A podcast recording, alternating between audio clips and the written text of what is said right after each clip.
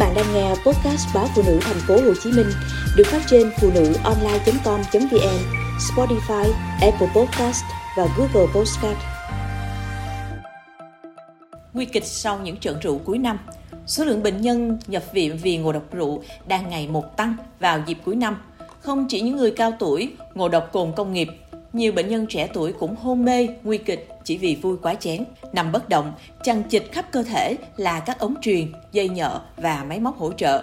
Khó có thể hình dung Nguyễn Thanh Hùng, 25 tuổi, ở tỉnh Tuyên Quang, là nạn nhân của ngộ độc rượu.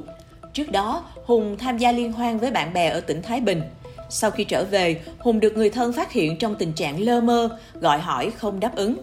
Bệnh nhân nhanh chóng được đưa vào bệnh viện huyện và sau đó chuyển lên trung tâm chống độc bệnh viện Bạch Mai để cấp cứu. Tiến sĩ bác sĩ Nguyễn Trung Nguyên, giám đốc trung tâm chống độc cho hay, khi nhập viện, nam thanh niên này đã trong tình trạng hôn mê sâu, đặc biệt chỉ số đường huyết của bệnh nhân giảm rất sâu. Bệnh nhân được chẩn đoán hôn mê do ngộ độc rượu và hiện vẫn đang được điều trị thở máy cùng phòng với Hùng là một bệnh nhân sinh năm 1961 ở Hà Nội, cũng đang phải thở máy do uống rượu. Nhìn cha phải đặt ống nội khí quản, chân tay teo tóp, bụng trướng, con gái bệnh nhân không khỏi chua xót. Hơn 40 năm nay, tôi chưa bao giờ thấy cha mình bỏ rượu. Thời gian gần đây, ông uống càng nhiều hơn, trung bình mỗi ngày một lít.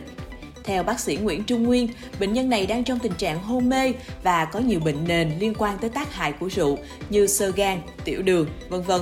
Chân tay của bệnh nhân xù xì, nổi cục do mắc bệnh gút nhiều năm.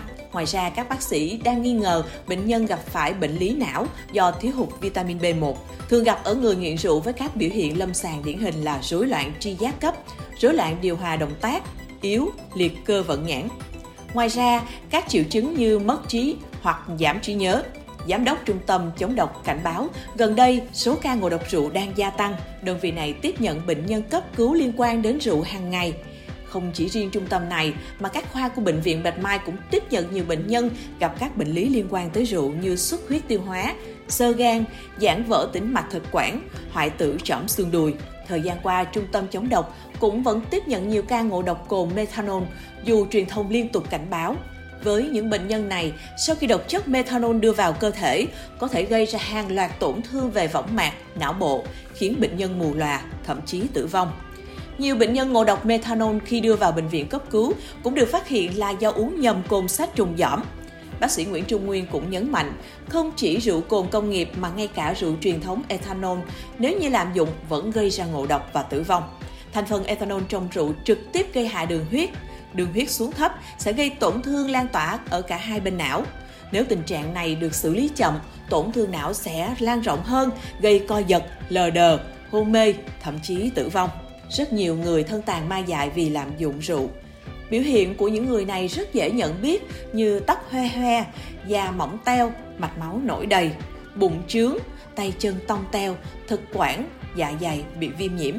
Hệ thống miễn dịch của người nghiện rượu yếu như người bị HIV, nên họ dễ dàng bị nhiễm trùng nặng và tử vong. Bác sĩ Nguyễn Trung Nguyên nhấn mạnh. Dịp lễ Tết cuối năm là thời điểm sử dụng rượu bia tăng cao và theo Cục Y tế Dự phòng Bộ Y tế, với rượu bia thì không có ngưỡng nào là an toàn.